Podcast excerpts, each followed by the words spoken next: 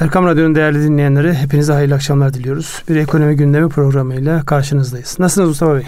Sağ olun Ünsal Bey. Sizler nasılsınız? Teşekkür ederim. Bir öncekinde malum e, sokağa çıkma yasağından dolayı gelemedik stüdyoya. Ekonomi yorumlayamamıştık. Birikti. Bir hayli gündemimiz var. Tabii en sıcak olan daha önceki gündemleri bastırıyor malumunuz. En sıcak olan sizce hangisi? En sıcak olan Amerika'da yaşanan. e, darbe teşebbüsü diyelim. Allah'ınızı severseniz yani. Neresi darbe ya? Bin tane yaşlı adam elinde bayrakla geliyor. Amma abarttılar ya. E, etme bulma dünyası mı? Ya etme bulma dünyası zaten medyaya yansıyan en komik tarafı o. Yani tamam yani adamların hayatında olağanüstü en ufak bir şey bile haber konusu oluyor, film konusu oluyor, bir sürü şey konusu oluyor ama yani baktığında insanlar güle oynuyor ellerinde bayraklarla bilmem giriyorlar çıkıyorlar. Polis polis gibi davranmıyor. Adamlar göstericiler yani böyle şiddet gibi ama inanılmaz böyle batsın Amerika batsın işte etme bulma dünyası gibi şeyler. Çok enteresan geldi bana yani tamam yaşananlar e, Amerika için olağan dışı bir hadise ama ve lakin biraz böyle yorumlar tuhaf geldi. Ne oldu? 4 saatte de bitti yani. Bütün hikaye 4 saatte bitti. Evet onun yansımalarına bakalım. Ne oluyor da böyle oluyor. Şimdi Trump daha sonra açıklama yaptı. Sessiz sedasız devredeceğim. Çünkü yardımcısı dahi onu Twitter'da takip etmekten vazgeçti. Artık yeter dedi. Bu Terk etti. Zaten e, Twitter'da kapattı onların şey mesaj atmalarını biliyorsunuz. Şimdi e, özellikle Biden'la alakalı konuyu konuşmamız lazım. Çok enteresan bir şey. Bu gelecekle alakalı fütüristik yaklaşımlar tamam önemli ama daha Biden seçildi. Biden gömdüler. Yerine gelen Harris nasıl e, başkan olur, iyi bir başkan mı olur tartışmalara başladı. Enteresan olan o. Yani adam daha seçildi. Yemin bile etmedi. Onu bir güzel öldürdüler. Yerine e, geçecek olan kişinin başarılı olup olmayacağı tartışılıyor. Çok enteresan bunlar. Ama e, piyasalara baktığımızda özellikle bu paranın bolluğu ve pandemi sebebiyle yapılacak yardımlardan dolayı e, piyasalar coşmuş gidiyor. Yani o olaylar yaşandığı gün bile Amerikan borsası biliyorsun aldı başını gitti. E, dolar euro karşısında zayıflıyor. Bu e, onların dış ticaret şansını arttırıyor. Yani çok böyle rahatsızlık gibi bir görüntüleri yok. Yani e, önemli artışlar oldu orada. Buyurun sizi bir dinleyelim bu konudaki yorumunuzu. Ondan sonra aşama aşama ee, tabii değerlendirme bundan sonraki e, dünyada neler olacak diye bakarsak mesela e, Twitter'da başkanın engelleniyor olması bunların aslında bir açıdan da şu anda e, iletişim sosyal medya üzerinden dönüp dolaştığı için. Sosyal medya iktidarı mı diyorsunuz? Evet. Dolayısıyla bir başkanın bile e, 12 saat engellenebiliyor olması başka bir şey ifade ediyor olmalı. Yani bunu bizim gibi ülkelerde e, açısından düşünürsek yani sosyal medya e, Amerikan sosyal medyası tüm dünyayı sarmış durumda ve herkesi manipüle edip etkileme e, imkanına sahip. Belki burada Çin'e bakmak lazım. Çin dünyadan izole bir şekilde kendi sosyal medyasını, kendi iletişim ağını ödeme sistemine kadar hatta batılı örneklerine göre daha mükemmel bir şekilde kurmuş. Ee, buradan hareketle e, bizim gibi ülkelerinde kendi sosyal medyasını kurma ihtiyacı var mıdır? Zorunlu muyuz? Aksi halde nereye gidecek diye soruları sormak da lazım bir taraftan. Yani şimdi Çünkü kendi... bu konuda her şeyi sadece siyaset değil Ünsal Bey, ekonomiydi, e, diğer konularda her şeyi birileri manipüle etme ve birilerini engelleme e, şeyine, iradesine, gücüne sahip. Öyle bakar, bakabiliriz. Ya şimdi manipülasyondan önce iletişimi elde tutmanın ne menen bir güç olduğunu işte hep gördük. Tarih boyunca da gördük. Herhalde bunun propagandanın e, dahisi olarak Hitler'in yanındaki Goebbels'den itibaren hep böyle geliyor. Şimdi bunun ne, nasıl bir güç olduğunu eğer insanlar biliyorsa kullanacaklardır. Bu anlamda e, bizden önce yola çıkmış olanlar, bu anlamda dünyada her tarafı e, etkileme kabiliyeti olanlar e, en son TikTok mevzuunda nasıl bir risk oluşturduğu ile alakalı, nasıl o e, şirketi bir Amerikan şirketine satmak zorunda bırakmaya çalıştıkları falan bunlar önemli başlıklardı. Bu başlıklardan hareketle e, evet e, sosyal medya özelinde de yani genelinde iletişim özelinde de sosyal medyanın ne kadar e, güçlü bir e, unsur olduğunu görüyoruz. Fakat yerine bir şey koymak o kadar kolay mı? Ya yani orada o kadar e, rahatım diyemiyorum. Yani Çin'in en iyi yaptığı şey özellikle bu şu an bizim gündemimizde çok kullanılan WhatsApp'ın yerine kendilerinin işte e, kurmuş oldukları sistemle onun üzerine ödemeyi, onun üzerine yabancıların gelip tercüme ede e, şey tercüman yani Çince bilmeyen insanların ona e, konuşup oradan e, Çince'ye çevrildiğini, Çince konuşulan bir şeyin kendi dillerine çevrildiğini. Yani olay artık şeyden çıkmış. Bir chatleşme programından çıkmış. Hayatın her tarafında kolaylaştıran pandemi sürecinde bizdeki işte bu HES kodu gibi yapıyı onun üzerinden kurguladılar. Dolayısıyla bir komplike düşünülen bir mekanizma var orada. Onu yapabilecek e, gücünüz varsa ve buna dünyanın başka yerlerinden de insanları katabilecekseniz ne ala. Mesela e, Rusların geliştirmiş olduğu bir şey sistem Telegram diye bir e, chatleşme programı var. Mesela şu an bizim e, sermaye piyasalarında e, kamu otoritelerin baş belası. İnsanlar oradan gruplar oluşturup e, borsayla alakalı e, spekülasyonlar yapıyorlar. Oralardaki gruplardan yapılan haberlerle piyasa çok ciddi şekilde işte o söylemiş olduğunuz manipülasyon anlamında yapılabiliyor. SPK'da zaman zaman ona müdahale ediyor edebildiği kadarıyla. Dolayısıyla bu başka bir boyut ama yerine bir şey koymak e, denemesi yapıldı yapılmadı değil. Çok kolay değil. E, şimdi e, bir de yapay zeka ile ilgili gelişmeler var. Bu yapay zekada e, sahip olunan datalar kullanılarak e, kendi kendini geliştiren bir sistem. E, bazı e, programlar var Ünsal Bey. Bir cümlenin bir iki kelimesini girdiğiniz zaman e, otomatik olarak öneride bulunup tamamlıyor. Mesela o şeyde e, iki Müslüman bir binaya girdi cümlesi saldırı olarak otomatik olarak tamamlanıyormuş. Dolayısıyla bu, bu da şuna dayanıyor. Data kimde, kim üretiyor ve dataya sahip olanların ortaya koyduğu bir şey. Dolayısıyla dönüp e, bizim kendi datamız nerede var mı sorularını sormak. Yani bunu başka türlü de e, değiştirme imkanı e, görünmüyor. E, yapay zeka tarafındaki gelişmeleri de dikkatlice izlemek gerekiyor. Hatta şöyle bir cümle kurulmuş, kim söyledi bilmiyorum. E, bir ülkenin datasına sahipseniz asker göndermenize gerek yok diye bir cümle.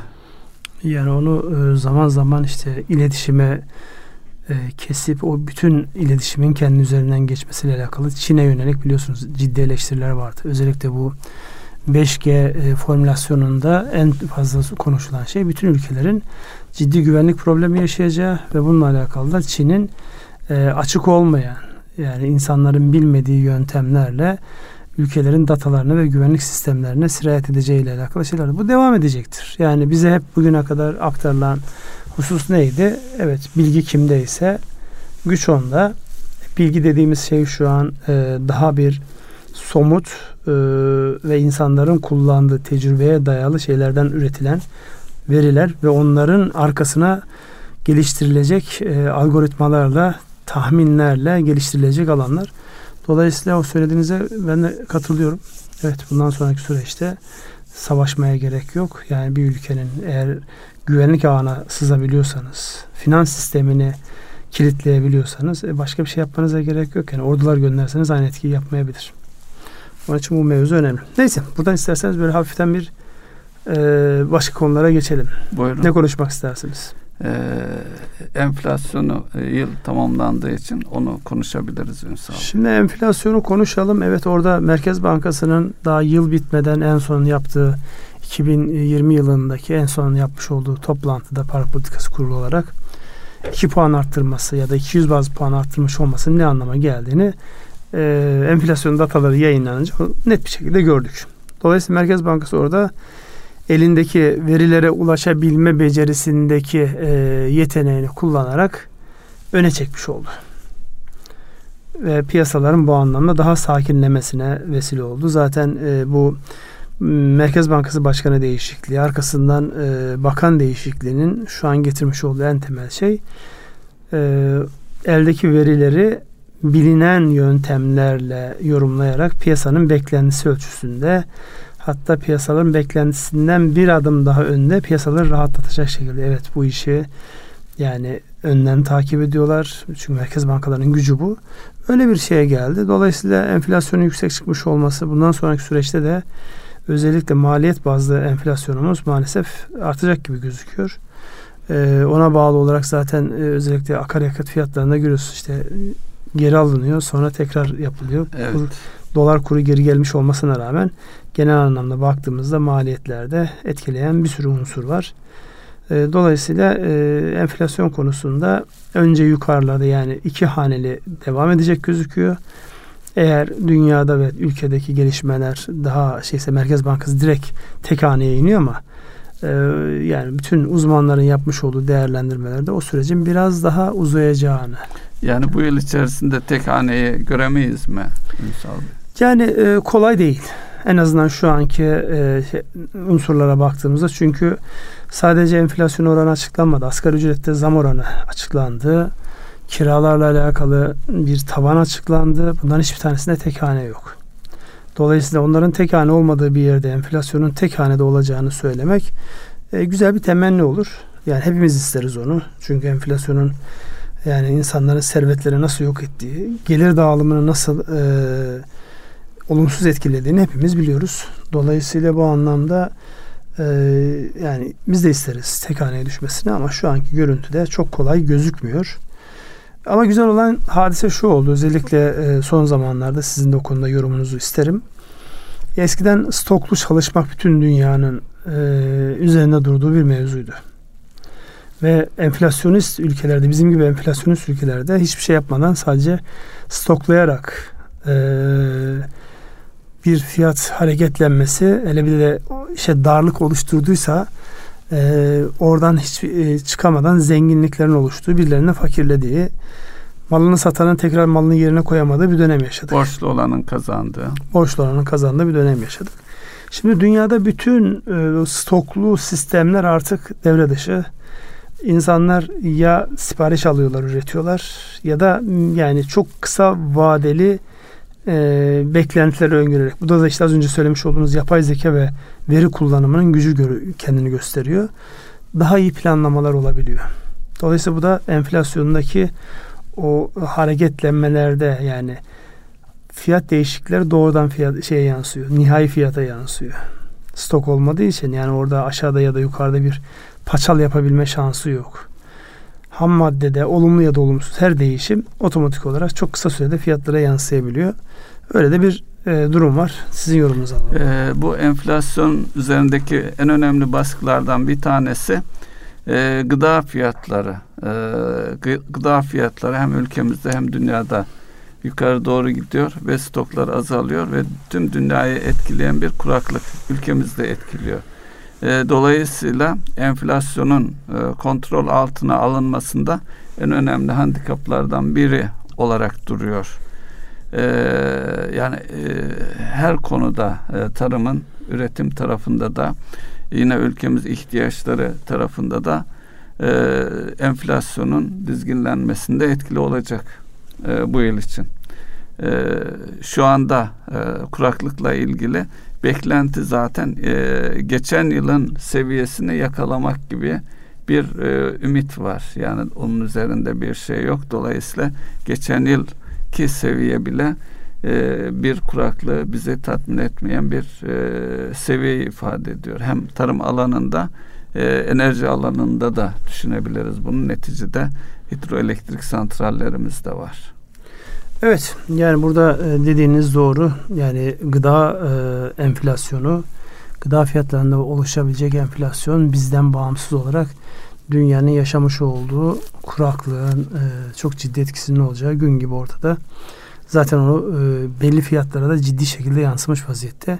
Bunu biz en e, son nerede gördük? Ayçiçek fiyatlarından dolayı ayçiçek yağındaki o inanılmaz hatta bununla alakalı sosyal medyada yani 5 litrelik ayçiçek yağ alabilmiş insanlar işte kahraman şeyiyle böyle biraz da tiye alarak yani bunu alabiliyorsa bu insanlar cesur yürekli insanlar falan diye e, espriler yapılıyor. Bu bizimle alakalı değil, bütün dünya ile alakalı bir hadise. Sadece ayçiçekle değil, önümüzdeki dönemde eğer kuraklık bu şekilde devam ederse öngörülerle e, öngörülenler olur ise şayet biraz sıkıntılı bir süreç yaşayacağız gibi gözüküyor. Dolayısıyla Allah yardımcımız olsun.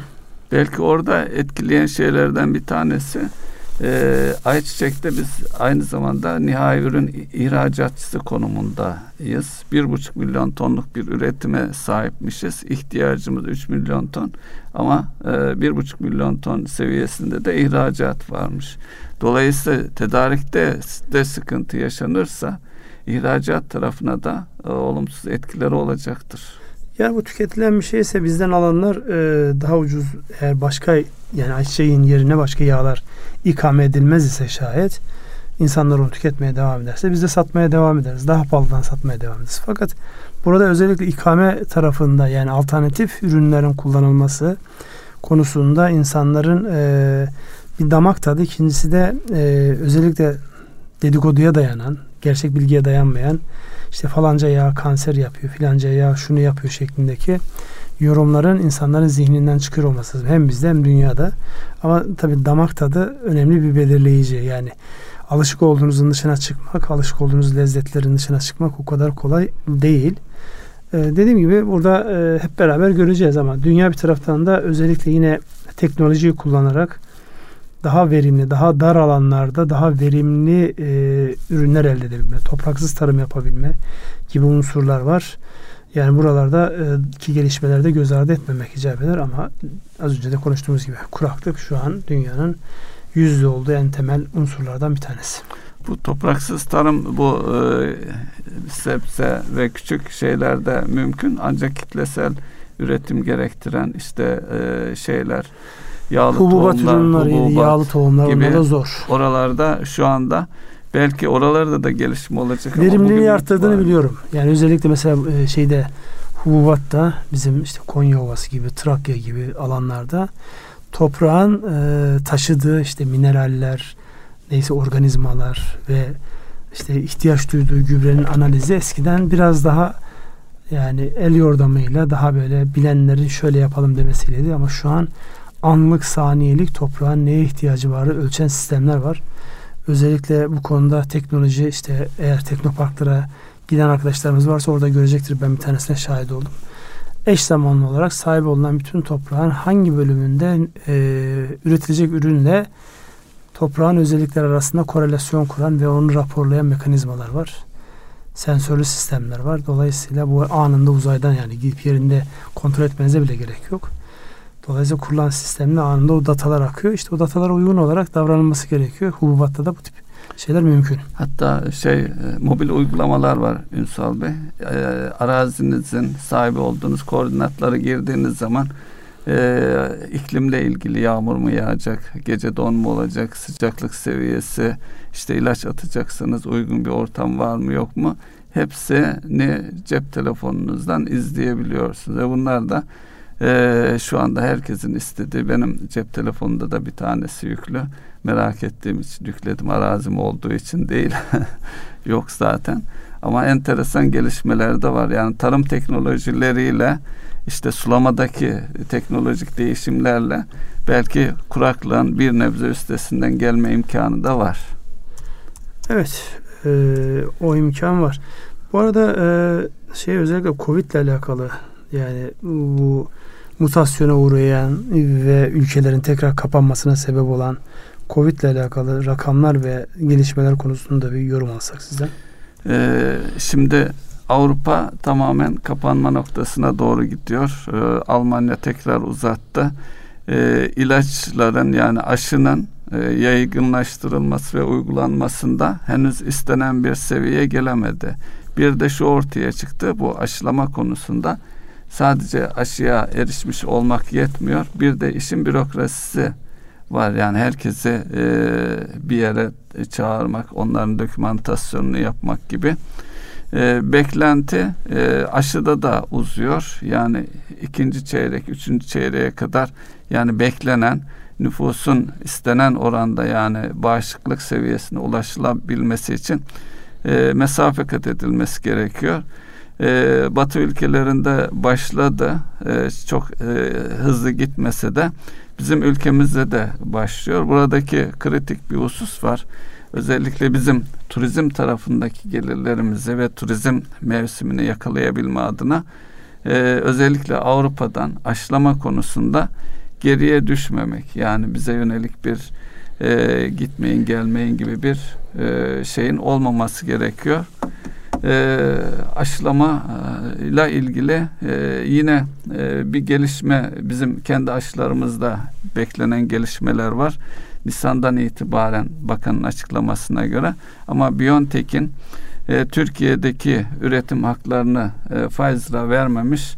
Dolayısıyla e, yerli firmalarla da yaptığı görüşmeler var. Özellikle e, kendi memleketi olarak gördüğü için e, burada da belli seviyede bir üretim e, görüşmesinin sürdürüldü.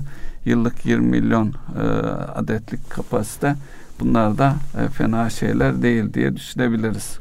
Yani e, belki Haziran'a geldiğimiz zaman yılın üçüncü çeyreğine birden fazla aşı alternatifleriyle beraber hem ülkemizde hem dünyada geçerli olacak ve ondan sonra belki üçüncü çeyrekte bu işin tamamen çözüleceği ama o aşamada da bizim açımızdan özellikle turizm sezonunu kaçırmamak önem arz ediyor. Evet bu arada e, rakamlar konusunda özellikle son dönemde Afrika'da bir yükselmenin olduğunu herhalde söylemekte e, bu anlamda fayda var. Bugüne kadar bizdeki vaka sayısı yani e, 2 milyon e, 300 bine dayandı. Ölümler işte 22 bin ölüm var. En yüksek biliyorsunuz vaka sayısı Amerika'da. Yani e, özellikle bu mutasyonla beraber bulaşmanın daha kolay olabileceğiyle beraber tabi o korkular e, artıyor. Dolayısıyla e, yani bu aşı mevzu giderek önem kazanıyor. Sadece böyle bugünlerde medyaya çokça e, özellikle aşıdan bağımsız olarak bir de ilaç tedavi eden ilaçlarla alakalı ilginç e, keşifler, tespitler düşüyor.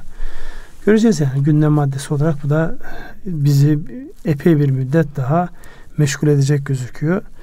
Biliyorsunuz her sene e, The Economist'in kapağı yani yılı kapatan kapağı e, özel bu işin e, ne derler vaktini ayıran insanlar tarafından yorumlanan e, bir unsur olarak öngörülüyor. Sanki oradakiler herkes bir üst akıl olabileceklerin hepsini görebiliyormuş. Dolayısıyla mesaj gibi. verilecek mesaj mı? Gibi olarak algılanıyor. Dolayısıyla bunu yorumluyor insanlar. Mesela en sonki The Economist'in yani e, de, bu konuda ciddi bir e, yayın olduğunu herkes bilir. Kapağında bir e, kumar makinesi. Kumar makinesinde her biri e, işte üçer ayı temsil eden toplamda işte 12 dilime ayrılmış şeyler var. Sene başında koronavirüs görünüyor, sene sonunda tekrar görünüyor. Dolayısıyla böyle bir yorum yapmışlar. Yani enteresan e, şeyler var. İnsanlar aklına geleni bir şekilde yorumluyor. Ama bu nasıl etkiliyor piyasalara baktığımızda? Biraz o tarafa değinelim isterseniz. Piyasalar ilginç bir şekilde e, yoğun paranın işte daha önceden ekonomileri kurtarmak için yapılan genişlemelerin şimdi de e, koronanın etkisi azalsın diye yapılan genişlemelerle oluşan yoğun paranın etkisiyle çıldırmış vaziyette. Yani e, piyasa ifadesiyle belli yükselişlerden sonra düşüşlerin gelmesi bekleniyor. Fakat düşüşler bir türlü gelmiyor. Gelirse de e, sert mi olur acaba can yakar seviyede mi olur şeklindeki yorumlar var. Yani şu bir gerçek sadece tek gerekçe şu an dünyada piyasaların yükselmesinde yoğun paranın olması. Bol paranın ol, bol oluşu e, ekonomilerdeki şu an özellikle para piyasaları ve sermaye piyasalarındaki coşkunun kaynağı. Bu daha ne kadar devam eder sorusunun cevabını açıkçası e, şu an söylemek çok zor. Ama korona olduğu sürece de bu konuda e, desteklerin olacağı da gün gibi ortada. Ee, burada balon etkisinden söz edilebilir belki de özellikle e, şeylere borsalara yönelik e, gelişmelerde e, bu konuya ne dersiniz Ünsal Bey? Ülkemizde de yurt dışında da yani paranın e, şirketlerin e, belki ülkemizdeki son yaşanan 2018'deki döviz krizinden ötürü e, en ucuz e, piyasa hisseler bizde e, olduğu için onu belki ayrı tutup dünyadaki gelişmelere bakarsak sanki biraz balon etkisine doğru gidiyor. Şimdi ülkede e, baktığımızda özellikle pandemi sürecinde e, varılan diple şu an geldiğimiz noktada bire birlik bir artış var. Yani 80 bin endekslerden artış. Evet 81 endekslerden şu an 150 binin yani yeni ifadeyle evet. 8 binlerden pardon 800'lerden işte 1500'lere gelmesi gibi bir etki. Sıfırlar atılınca insanın evet, zihni de karışıyor. Evet. Dolayısıyla ikiye katlamış bir borsa var. Ekonomide pek e, pandemide yaşadığımız o geri çekilişle sonra tekrar yukarı gidiş arasında o kadar fark oluştu mu? Hayır oluşmadı.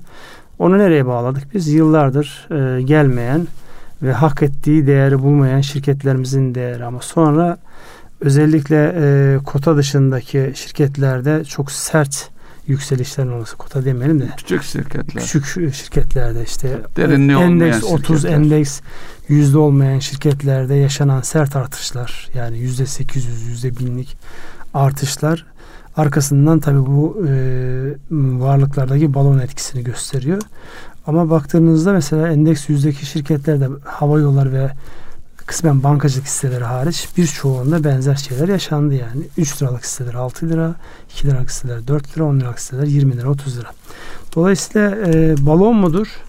Kaynak girmeye devam ettiği sürece o balon biraz daha taşınır. Ama dikkatli olunması gereken bir dönemde oldu. Gün gibi ortada. Evet dikkatli olmak gerekiyor. Ee, bir de son e, 2021'e girdiğimiz haftadaki en dikkat çekici artış Bitcoin'de oldu. Ee, şunu da biliyoruz ki ülkemizde ciddi sayıda e, yatırım yapan insanlar var. Yani bir haftada yüzde yüzü, e, bulan bir gelişme var. E, bununla ilgili bir değerlendirmede şöyle bir e, şey var. E, bir trilyon doları aşan bir hacim var. E, ve bu hacim e, şeyde özellikle Bitcoin'de e, yüzde 95'ini yüzde ikilik hesap sayılarında olduğu ifade ediliyor. Yani yüzde 95'ini yüzde iki e, kontrol ediyor.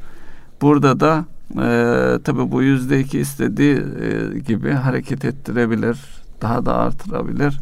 Ama aynı şekilde çok hızlı da geri gelme riskinin olduğunu söylemekte yarar var.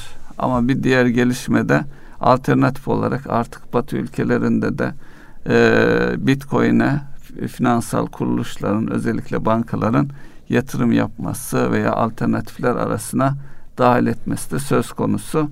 Önümüzdeki dönemde de e, bu kripto paraların varlığını artırarak sürdüreceğini belki söyleyebiliriz. O yönde değerlendirmeler var. Şimdi Siz öncelikli olarak bir, bir psikoloji tarafına bakmamız lazım. Yani bundan 3 e, sene önce, 5 sene önce bu kripto paralarla alakalı bir şeyler söylendiğinde hepimiz olaya mesafeli yaklaşıyorduk. Evet.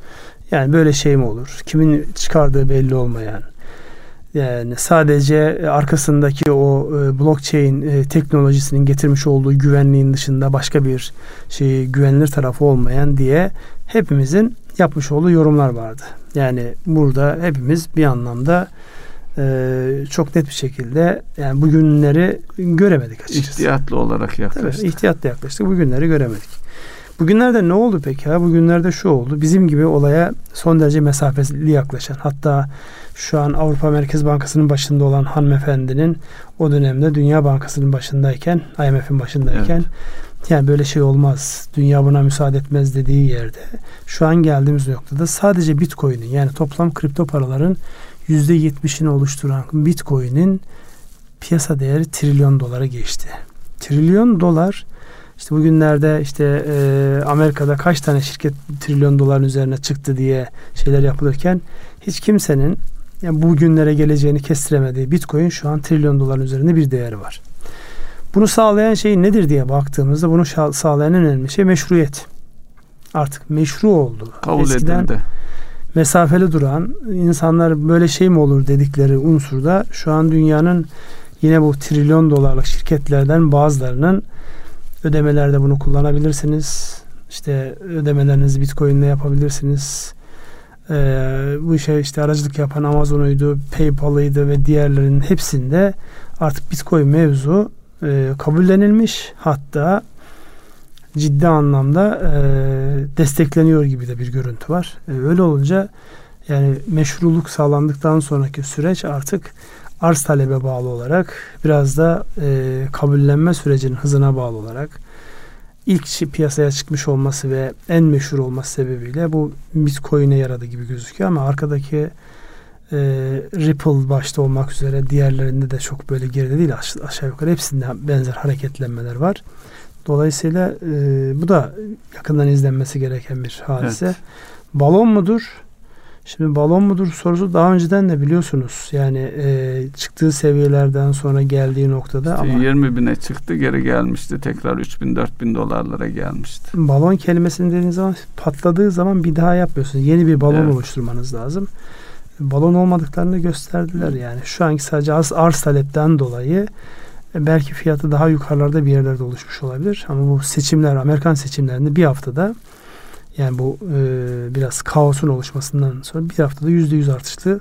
Herkesi böyle hayretlerle. Onun ötesinde herkesin dikkatini de oraya çekti. Dediğiniz gibi Türkiye zaten bu konuda çok meraklıların bulunduğu bir ülkeydik. Bu merak biraz daha artmış gözüküyor. E, burada merkez bankalarının belki kripto para çıkarma e, planları da e, etkileyecektir önümüzdeki dönemde. Çin'de bir açıklama vardı Merkez Bankası'nın e, sabit bir seviyeden e, kripto para e, arz edeceği yönünde çalışmaları var. Belki bunu diğer ülkelerde izlerse e, yani her tara- her paranın sanki bir de gölge kriptosu var gibi bir noktaya gidiyor olacağız. O ne getirir ne götürür bilmiyorum. Ya şimdi rezerv para kavramı tabii önemli bir kavram. Dünyanın ticaretinin neyin üzerinden döndüğü bir de e, ortaya konulmuş olan o e, paranın hem rezerv olmakla beraber convertible olup olmaması. Şimdi zihinler evet kendi aramızda diyoruz bu e, kabullendi. Daha önceden reddettiğimiz şeylere şu an daha bir temkinli ve daha bir sıcak yaklaşıyoruz. Ama bu günlük hayatımızda ne kadar sirayet eder sorusunun cevabı az önce siz verdiniz daha yüzde birler seviyesinde bile değil. Yüzde birler ikiler seviyesinde. Onun için öncelikli olarak bunun daha bir yaygınlaşması, nasıl işlediği konusunda zihinlerin daha berraklaşması her şeyden önemlisi uluslararası ticarette ve rezerv olma noktasında kat edilmesi gereken mesafeler var. Geçmişe göre geldiği yer ihtişam inanılmaz ama bir rezerv paranın ya da bir convertible paranın e, sahip olduğu özelliklere sahip olması için taşıması gereken e, farklı özellikler var. Buradaki en önemli destekleyicisi şahsi kanaatim dijital dünyadaki, dijital zihindeki gelişim. O gelişim yani normal şartlarla baktığımızda böyle bir şeyin e, gelişme, oluşma ve gelişme hızını pandemiyle beraber katlayan, inanılmaz e, çarpan etkisi yapan bir özelliği var. Dolayısıyla nasıl e-ticarette düşündüğümüzü 10 senede gidilecek mesafeyi bir senede yakaladıysak burada da mesafe çok hızlı kat edilebilir ama hala rezerv para gibi yani her paranın bir de yedek kriptosunun olması yani en azından şu an bana düşünce itibariyle çok böyle şey gibi gelmiyor, sıcak gelmiyor. Ee, para rejiminin komple değişmesi lazım. Şimdi e, dünyanın ikinci büyük ekonomisi Çin e, ve dünyada da rez, rezerv para Amerikan doları. Şimdi Çin'in önümüzdeki 8-10 yıl içerisinde birinci sıraya gelmesi olağan akış olarak bekleniyor zaten. Çin'in o seviyeye geldikçe hegemonik yaklaşımlarla kendi parasıyla ticaret yapmak gibi bir tercihi ortaya koyarsa işte e, kripto paraları da devreye sokarak farklı bir dünyaya dönüşebilir mi? Şimdiye kadarki yaklaşımında Çin yani e, parasının yuanın rezerv para olması noktasında çok böyle agresif davranmadığını görülüyor. Yani Avrupa'nın geriye çekilmesi, Çin henüz daha kendi stratejisinde onu çok ön plana çıkarmıyor. Çünkü henüz daha dünyada Çin parası üzerinden e, ticaret ya bilmiyorum siz şahit oldunuz mu ama ben çok şahit olmadım. Olanlarda hep dolar endeksli yaklaşılıyor. Yani bir ayağında muhakkak bir e, dolarla ilişkilendirme var ve insanlar hesaplarını ona göre yapıyorlar. Ama e, az önce de dediğimiz gibi dünya çok hızlı değişiyor. Ve dünyanın üretim üstü. Üretim üstü olan bir yerin yani bir de rezerv para olma noktasında ve kendi ticaretini bundan sonra o para üzerinden yapacağı şeklindeki bir adımı etki yapar mı? Kesinlikle yapar. Çünkü şu an e, Çin'i daha öncelerden de konuşmuştuk. Başta e, bizim dost ülkemiz olan Pakistan gibi ülkeler olmak üzere ekonomilerinde çok ciddi bir Çin ağırlığı var. Afrika'da çok ciddi bir Çin ağırlığı var. Sadece kendi ağırlığının olduğu ülkeler arasındaki ticareti e, yuan üzerinden yapmaya kalktığında bile o farklı bir şey getirebilir. Ama dediğim gibi Çin'in o kadar acele davrandığını düşünmüyorum. Şu an çünkü Amerikan parasıyla istedikleri gibi oynuyorlar. Kazandıkları ana Amerikan varlıklarına yatırdıkları için oradaki en... Ve en büyük ticaret ortağı da onlar. Aynen öyle. Biden belki biraz daha yumuşatıyor olacak. E, gider ayak Trump'ın e, bu sosyal medya ve e, ödeme sistemlerine ilişkin Çin'in 8 e, firmasına uygulama e, müeyyide uygulama kararı almıştı. Ama uygulamada e, ertelenmiş Mart sonunda bir uygulama. E, dolayısıyla yeni gelen başkanın tercihleri belki Çin'le olan ilişkiyi de yeniden dizayn ediyor olacak. Yani her geçen gün e, Çin'e karşı bence elleri zayıflıyor. Yani Çin bu anlamda kaçınılmaz bir şey diyor. Enteresan bir şekilde e, Çin kuvvetleniyor. Yani kendi iç dünyasında bir sıkıntı yaşamazsa Çin bir müddet daha bu etkisini devam ettirir gibi gözüküyor. Ya özellikle burada Avrupa'nın e, Amerika Avrupa'ya çok kızıyor. Yani Avrupa'daki ülkelerin işte başta Almanya olmak üzere, İngiltere olmak üzere Çin'le olan ilişkilerine biraz mesafe koymasını bekliyor ama yani eşyanın da tabiatı. Üretim orada olduğuna göre ve en büyük hangi konu olursa olsun en büyük rakibiniz de oradan çıktığına göre en dolayısıyla orayı dikkat almak zorundasınız. Rekabet stratejisinde rakibiniz kim olursa olsun alternatif üretime kabiliyeti olan kim olursa olsun hepsini dikkate almak zorundasınız. Aksi takdirde hiç ummadığınız yerden başınıza ummadık işler gelebilir. Bu rekabet stratejisinin olmazsa olmazı zaten. Dolayısıyla ben öyle bakıyorum. Yani o şey treni bence kaçırdılar. Ama Çin kendi içerisinde netice itibariyle devasa bir ülke kendi içerisinde bir sıkıntı yaşarsa bundan 100 yıl önce e, sömürge altındaki bir ülkeden bahsediyoruz.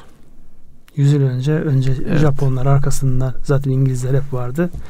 Dolayısıyla 100 yıl önce kendi işte komünist devrimini yapıncaya kadarki süreçte sömürge olan bir ülkeden bahsediyoruz. İmparatorlukla yönetilen sömürgeden bahsediyoruz. Dolayısıyla bunlar böyle yan yana koyduğumuzda e, evet ürkütücü bazı şeyler. Bizim açımızdan en doğrusu nedir? Bizi oradan bakmak zorundayız. Bizim açımızdan en doğrusu çok fazla yakayı paçayı Çin'e kaptırmadan Amerika ile de şu an soğuyan ilişkileri sadece Amerika ile değil Batı ile olan soğuyan ilişkileri ticaret yapılabilir, konuşulabilir seviyeye getirmek herhalde en büyük kazancımız olacaktır. Yani e, Amerika ile ve Avrupa ile ülke olarak yeni bir sayfa açmamız, orada yeni gelişmelerin olmasını bekleyebiliriz herhalde. Çünkü e, Cumhurbaşkanımızın da bu yönde verdiği mesajlar var.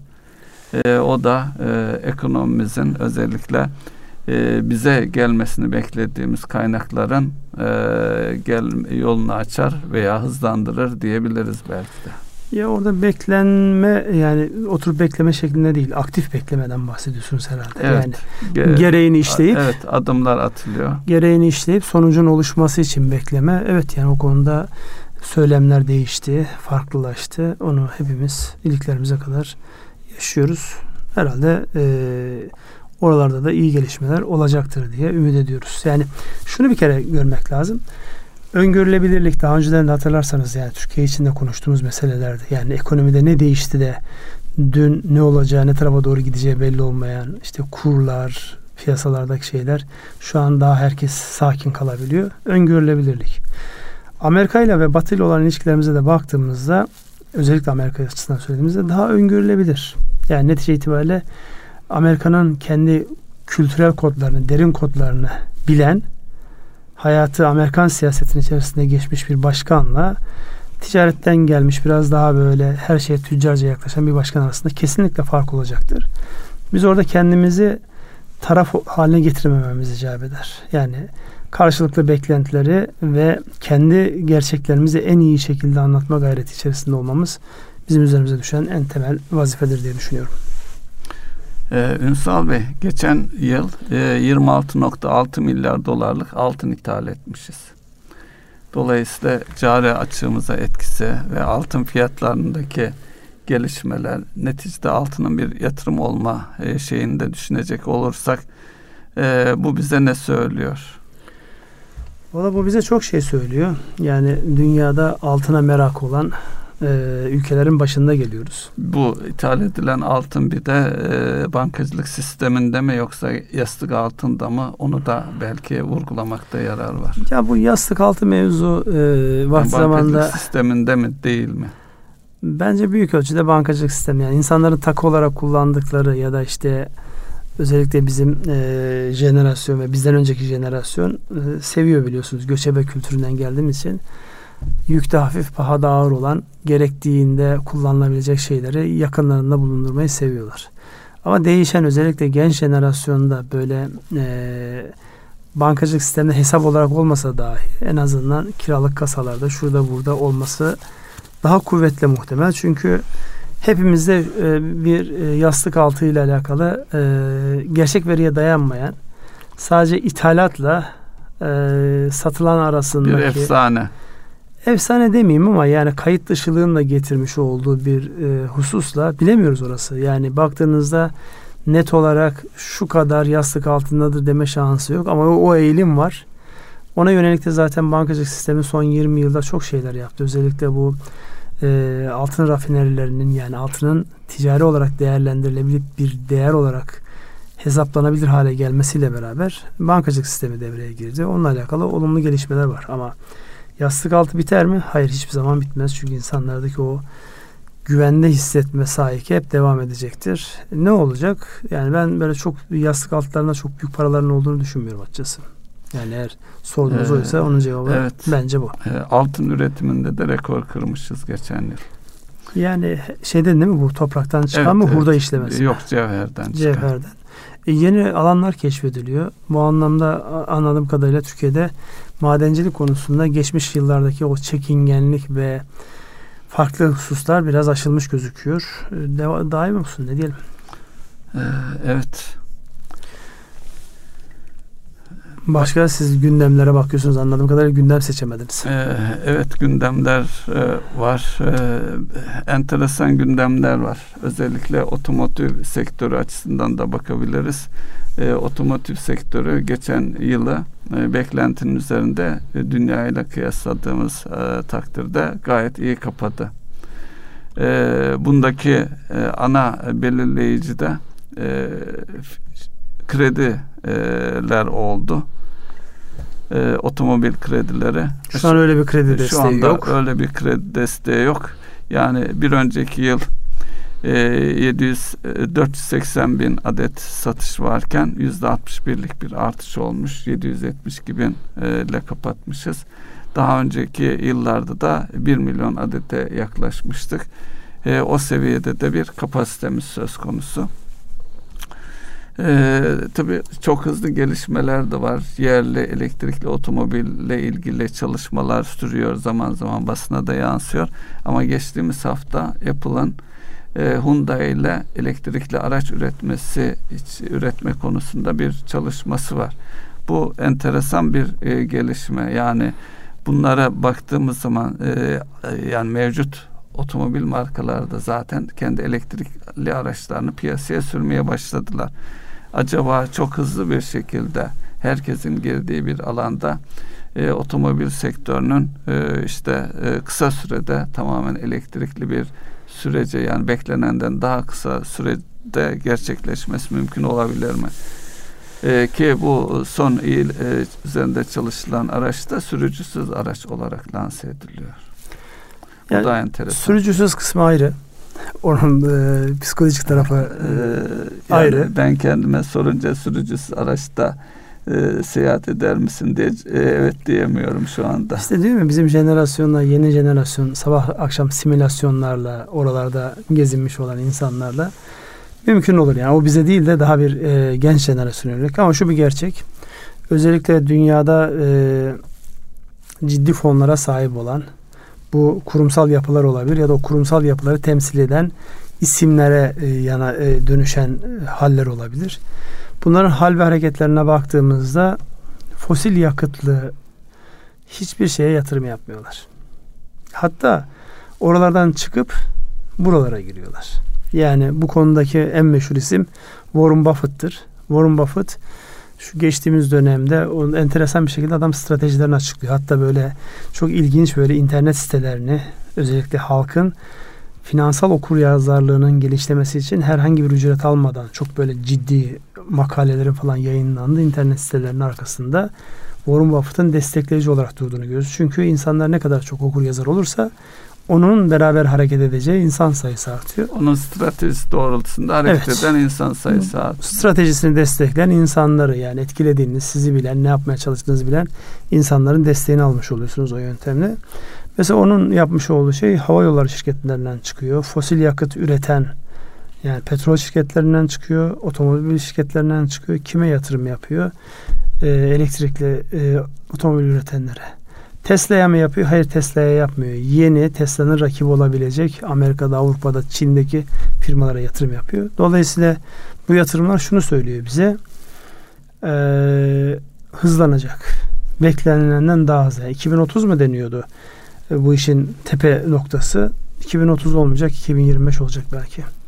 Çünkü o yönelim ister istemez insanları değiştiriyor. Bugün sabahleyin e, gelirken radyoda çelik sektörüyle alakalı bir değerlendirmeyi dinledim. Mesela dünyadaki özellikle Çin'in o çelikteki hakim gücünü engellemek için uygulanan şeyleri aşmak için Çin gidip başka ülkelere çok kısa sürede e, çelik yatırımları yaptığı ile alakalı bir yorum vardı.